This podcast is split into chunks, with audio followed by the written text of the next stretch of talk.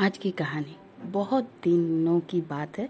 एक कुटिया में अपने पिता के साथ दो बच्चे रहते थे।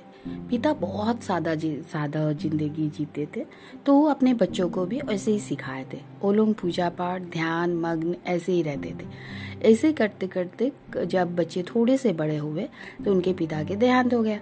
जब उनके पिता के देहांत हो गए तो बड़ा भाई और दोनों मिलके नदी के किनारे ही उन लोग का घर था। तो दोनों ने दो जगह थोड़ा सा दूर में, एक भाई नदी के एकदम नीचे और एक भाई ऊपर में दो तो छोटा छोटा कुटिया बनाया और उसमें वो लोग अपना ध्यान करने लगे। दोनों भाई ने अपना गृहस्थी नहीं बैठाई और दोनों खाली अपना ध्यान, पूजा पाठ ऐसे में ही अपना दिन गुजारते थे। छोटा जो भाई था वो भी यही करता था और बड़ा भाई भी। मगर दोनों दोनों का घर कभी नहीं आते थे, क्योंकि दोनों पूजा पाठ में ही हर वक्त व्यस्त रहते थे। एक दिन क्या हुआ कि छोटा भाई जब पूजा कर रहा था, उसका पूजा पाठ से देख के एक आदमी रोज उससे मिलने आता था और दोनों का रोज मिलने आता था। तो उन लोगों की बहुत गहरी दोस्ती हो गई। मगर कुछ दिन आते आते आते आते वो जो उसकी दोस्त बना था वो अपना सोचा कि इसके साथ तो मेरी दोस्ती पगार हो गई। क्यों ना मैं इसको अपना असली रूप दिखा दूँ? वो जब आता था तो उसका शरीर में बहुत सारे गहने होते थे। अंगूठी मान, मानिक की अंगूठी हीरा का हार ये सब होता था। तो वो बोला कि वो देखता था मगर उसको तो वो तो साधु था। तो उसको तो कभी कोई चीज़ से लालच ही नहीं थी। वो क्या सोचने लगा? एक दिन क्या किया? उसका दोस्त ने सोचा, क्यों ना मैं इसको अपने असली रूप ना दिखा दूँ? इससे बहुत दोस्ती हो गया। जाते वक्त उसने क्या किया? उसको अपना असली रूप दिखाया और वो उसको गले लगा लिया। और उसको जैसे गला लगा लिया असली रूप में तो ये डर गया। तो बोला कि, अरे ये क्या है? इतना डर गया। फिर और उसने ऐसा अपना असली रूप में आया तो उसमें वो एक बड़ा सा सांप था। तो जो उसको रोज गले लगाने लगा अपना असली रूप में। ये डरने लगा। डर के वो बहुत सूख गया, मगर वो उसको कुछ बोल नहीं पाता था। पूरा दिन वो रहता था उसके साथ, और शाम को जब जाता था तो अपना असली रूप में उसको गले लगाता था। इससे वो उसका जो छोटा भाई था, वो डर के मारे, वो दिन के दिन सूखने लगा, बहुत सूख गया।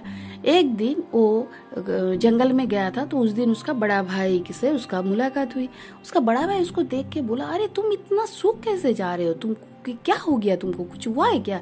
तो उससे भाई से गले लग के फिर रोने लगा। बोला, ऐसा ऐसा बात है, मेरा एक दोस्त था, मुझे तो मालूम नहीं था कि वो सांप है।